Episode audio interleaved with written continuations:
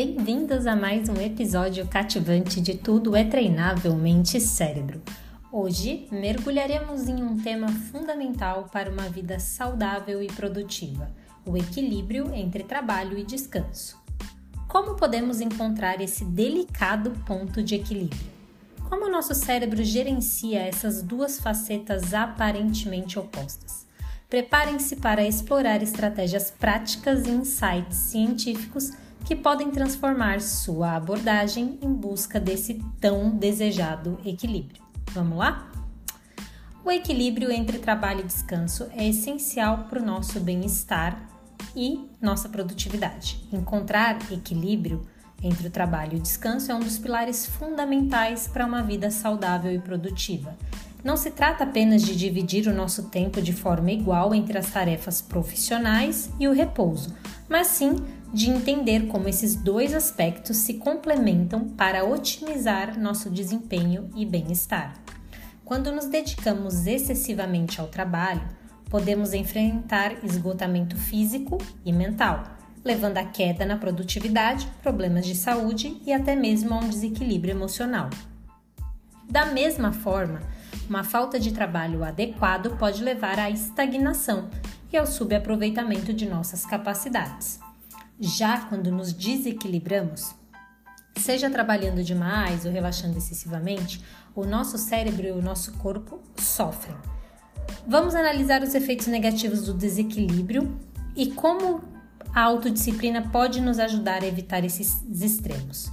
Quando o equilíbrio entre trabalho e descanso é prejudicado, nosso corpo e nossa mente podem sofrer uma série de efeitos negativos, como altos níveis de estresse, esgotamento e fadiga, prejudicando a nossa saúde física e mental a longo prazo. Além disso, a falta de repouso ou descanso adequado pode impactar a nossa capacidade de concentração, criatividade e tomada de decisão afetando assim negativamente nosso desempenho no trabalho e também em outras áreas da vida.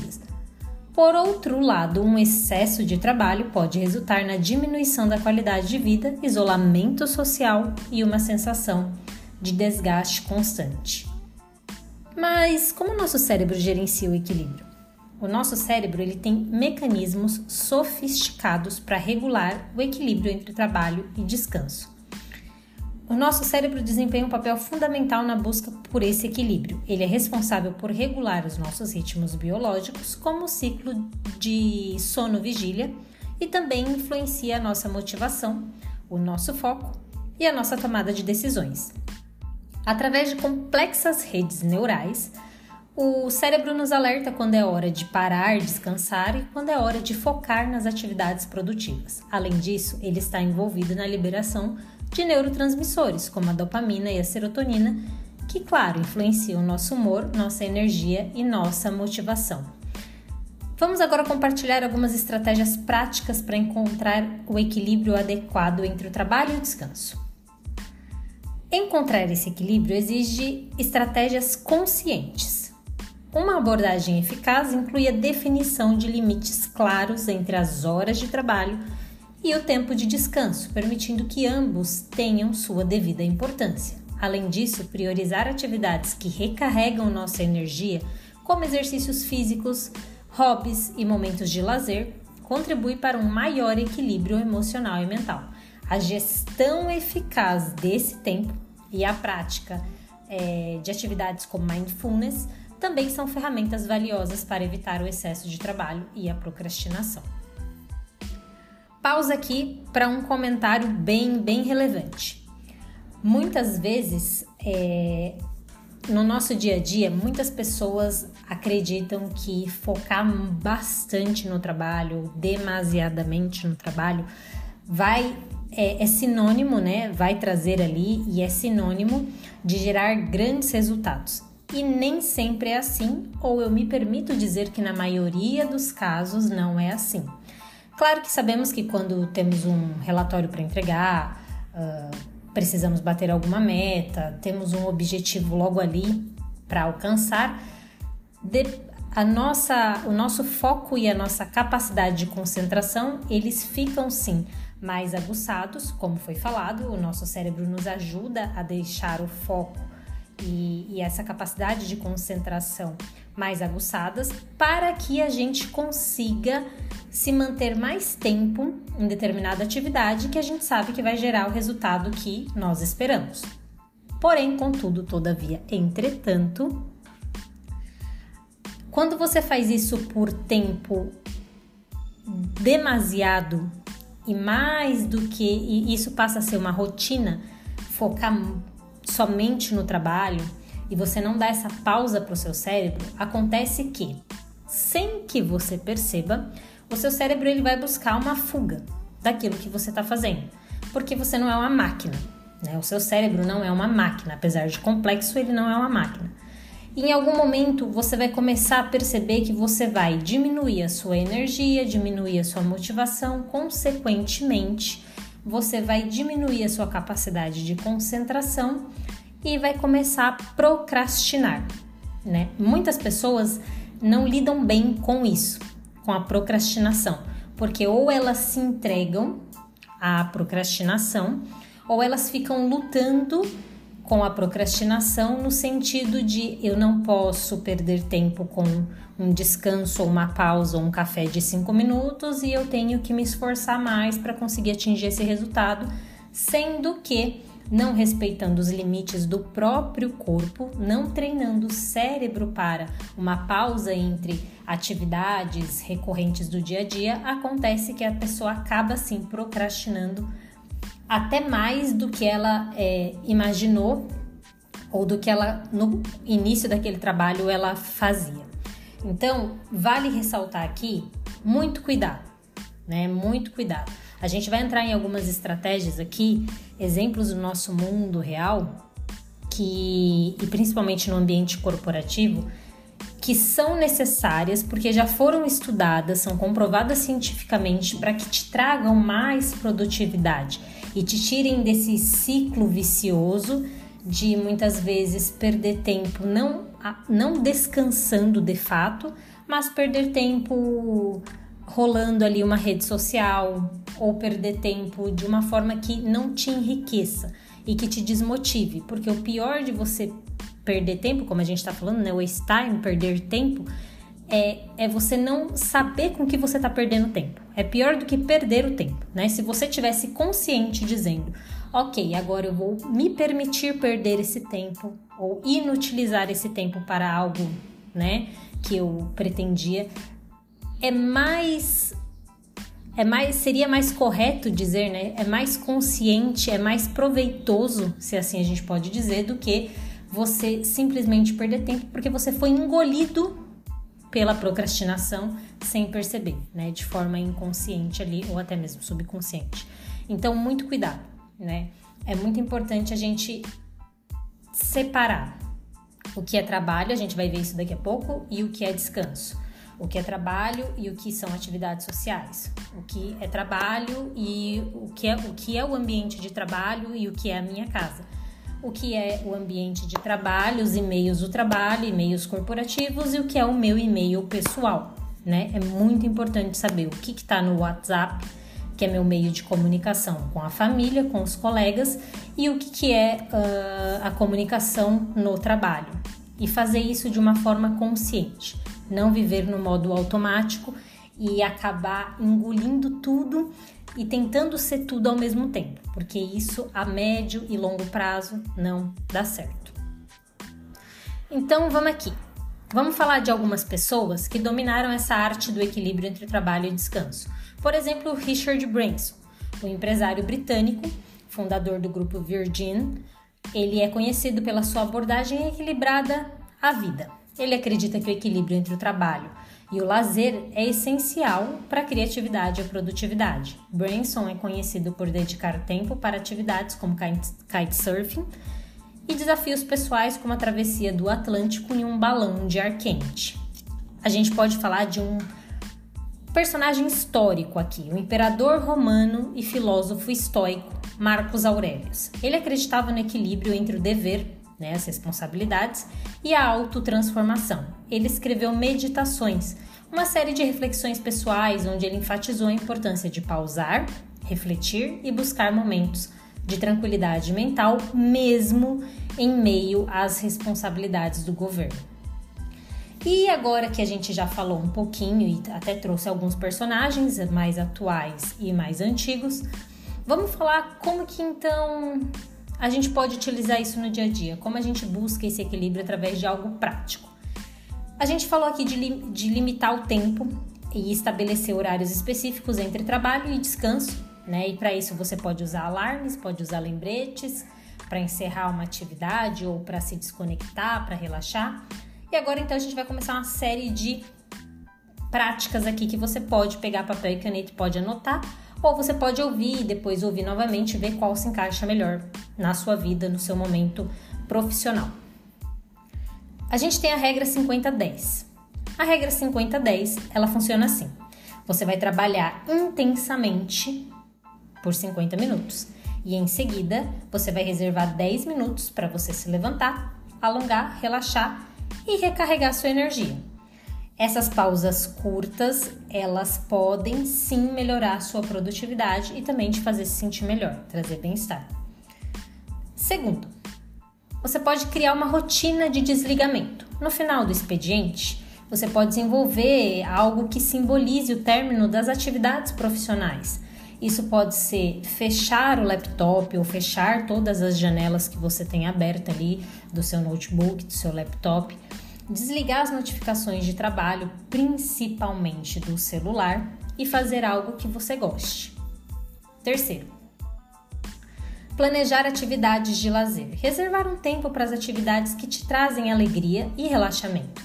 Desde ler um livro até fazer uma caminhada, meditar, encontrar os amigos, priorizar essas atividades tanto quanto você prioriza é, o seu trabalho. Né? Isso significa o quê? Que você vai dedicar o mesmo tempo para as atividades de lazer? Não necessariamente, né? A gente sabe que não, não dá para todos os dias você separar 8 horas por dia para o trabalho, que é a média que a maioria das pessoas que me, me ouvem é, possuem ali, né, no, no expediente de trabalho, e separar 8 horas, por exemplo, para fazer exercícios físicos ou para ler um livro, enfim.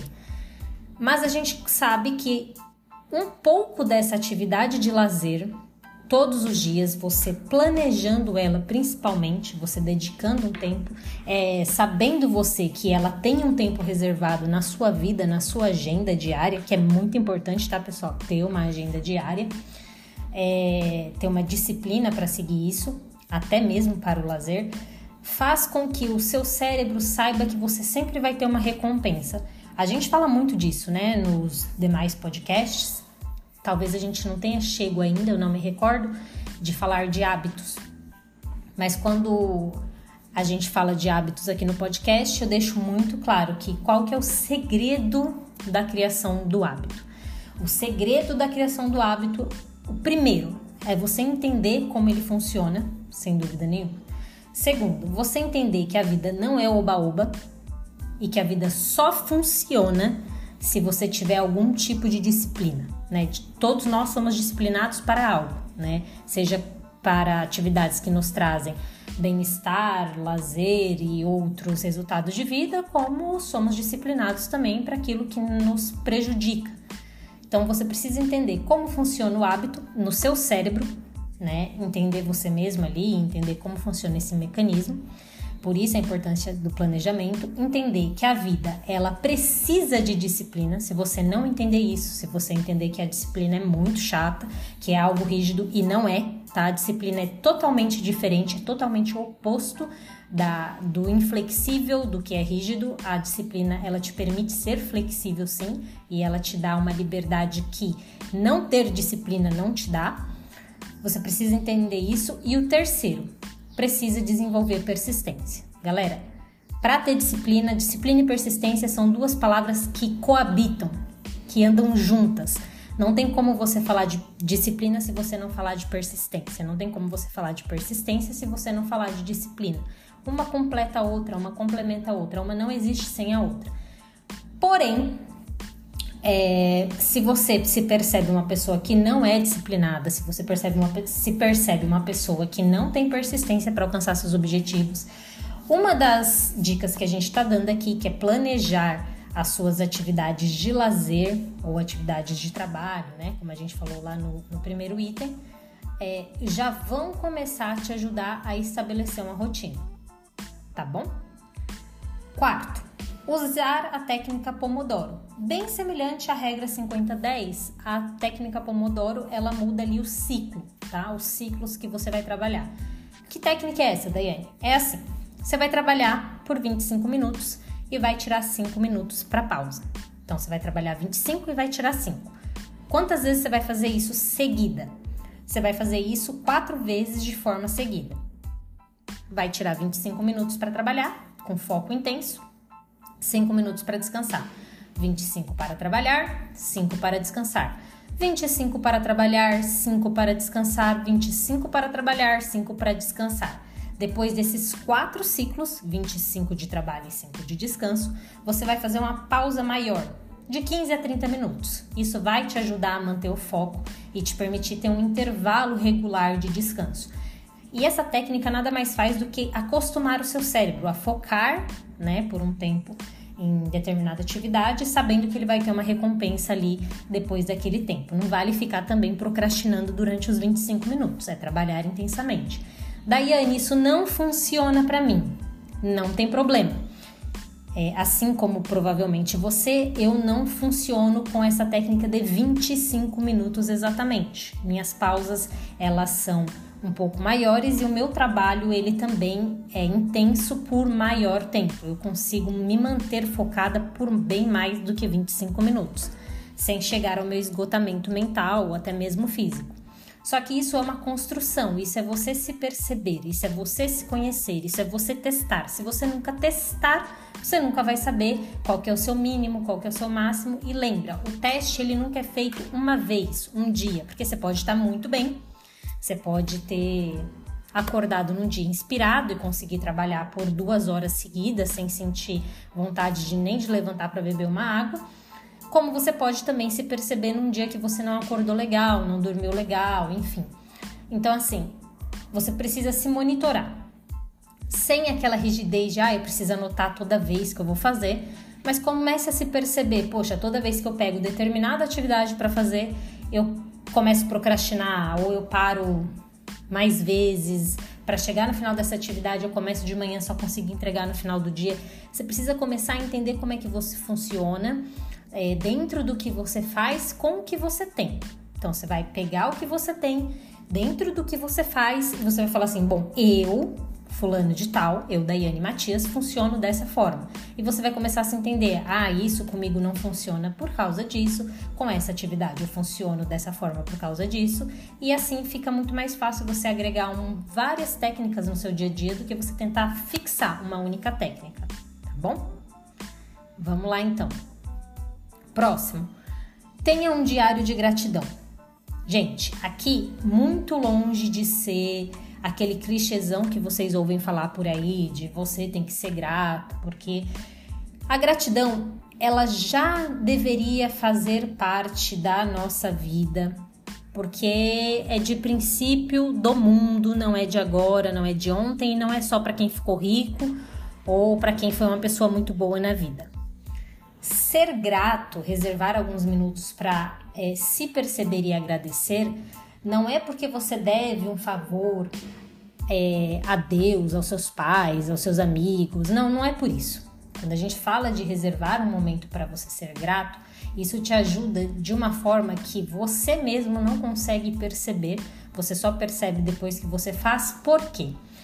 Porque nessa loucura, nessa frenesi do dia a dia que a gente tem vivido, principalmente após aí esses dois anos de pandemia, é, a gente se percebe pulando etapas. Então a gente começa a, a gente sai da escola, a gente vai para a faculdade, a gente tem as etapas para seguir, mas aí a gente começa a atropelar muitas coisas. Como assim atropelar? A gente começa a trabalhar no meio do período, aí a gente falta na faculdade, aí a gente trabalha porque a gente tem que pagar a faculdade, e daí aquele trabalho, daqui a pouco você está sendo promovido, daqui a pouco você muda de cidade, daí o relacionamento que você tinha você já não tem mais, aí você começa um novo relacionamento, mas aí daqui a pouco você, enfim, vocês me entenderam.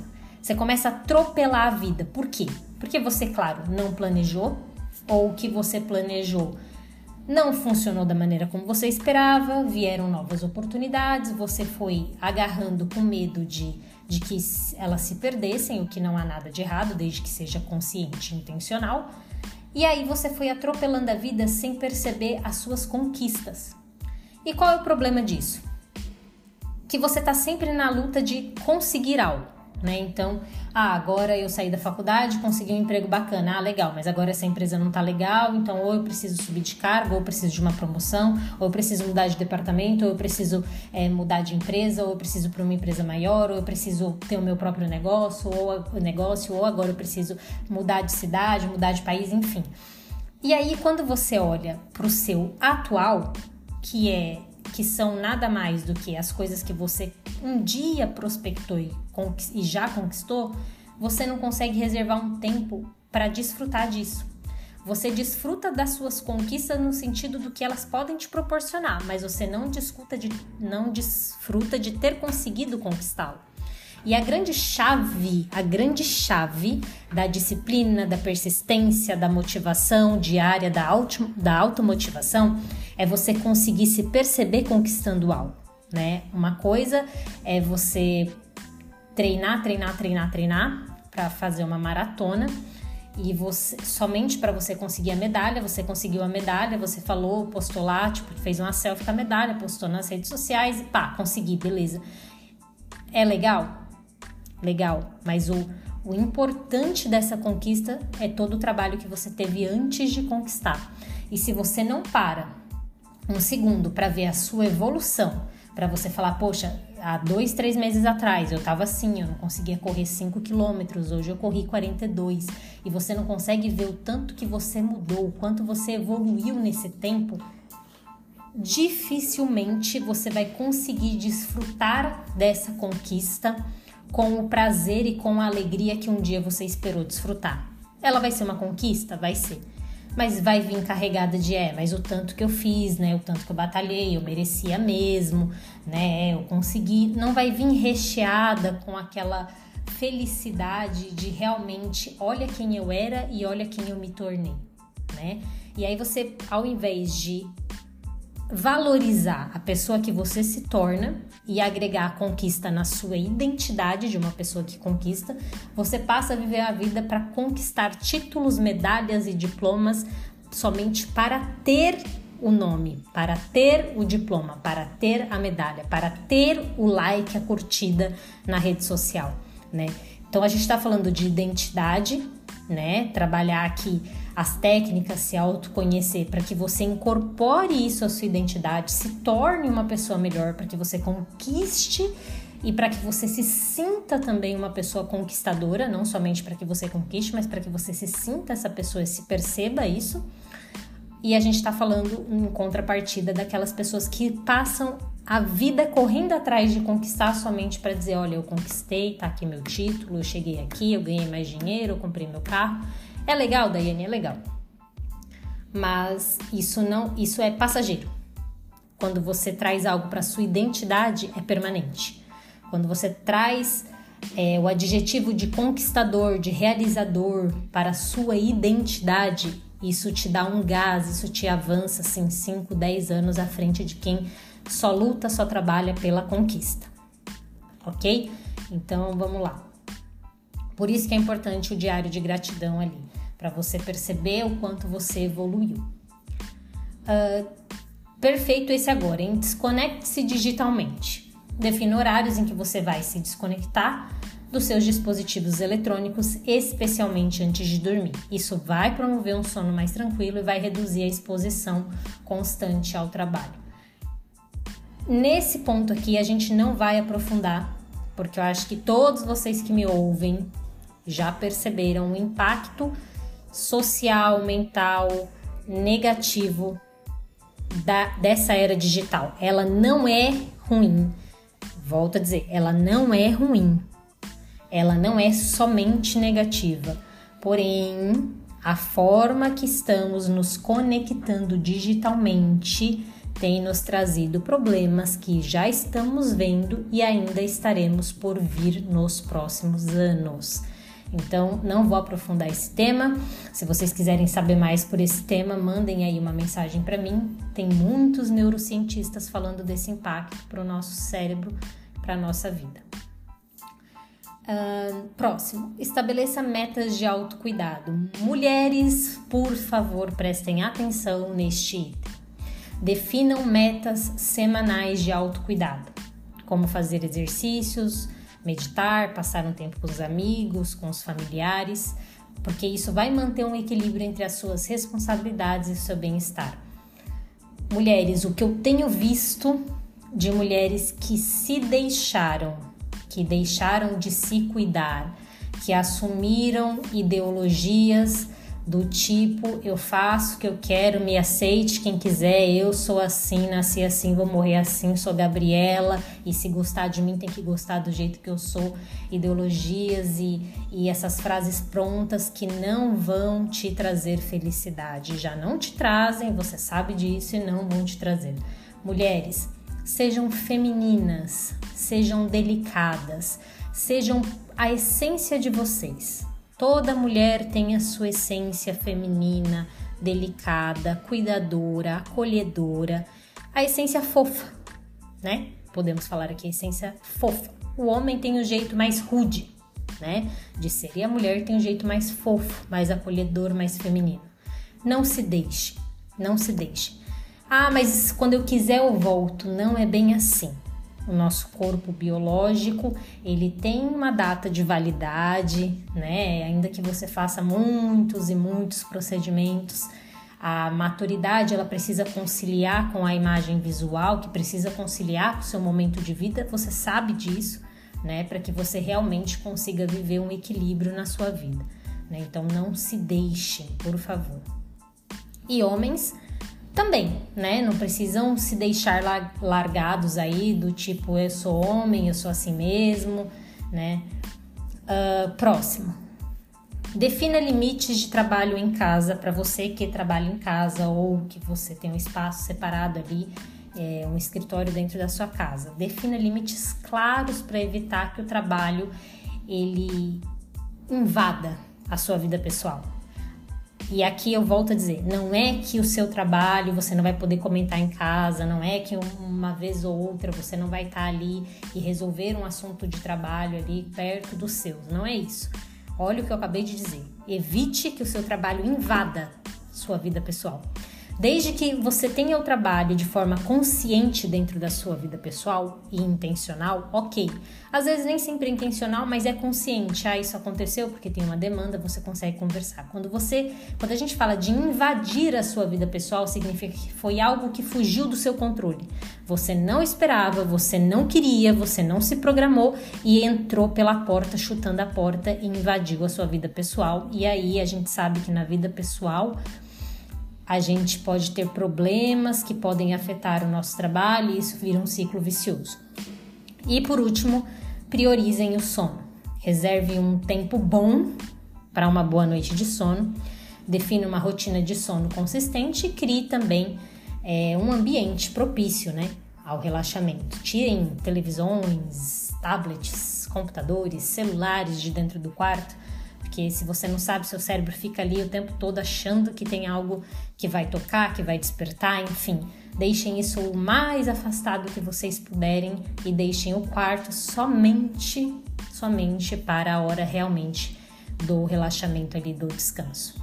Lembre-se de que o equilíbrio entre trabalho e descanso é uma jornada contínua. Quando você incorpora por esses exercícios que a gente citou na sua rotina, você está dando passos importantes para cuidar da sua saúde mental, produtividade e bem-estar geral. À medida que a gente vai encerrando esse episódio, gostaria que você refletisse sobre como o equilíbrio entre trabalho e descanso pode ser para você uma conquista poderosa. A autodisciplina, ela é a sua aliada na busca por uma vida mais plena e realizada. Obrigada por se juntar a nós em mais uma exploração da mente humana aqui no Tudo é Treinável Mente e Cérebro. Lembre-se, o equilíbrio entre trabalho e descanso não é apenas possível, mas essencial para uma vida de, de autodisciplina e de realização. Para mais insights sobre autodisciplina, crescimento pessoal e equilíbrio, assine o nosso podcast e compartilhe com todos que buscam transformar suas vidas através do conhecimento e do poder da mente. Fiquem com Deus e até o próximo episódio.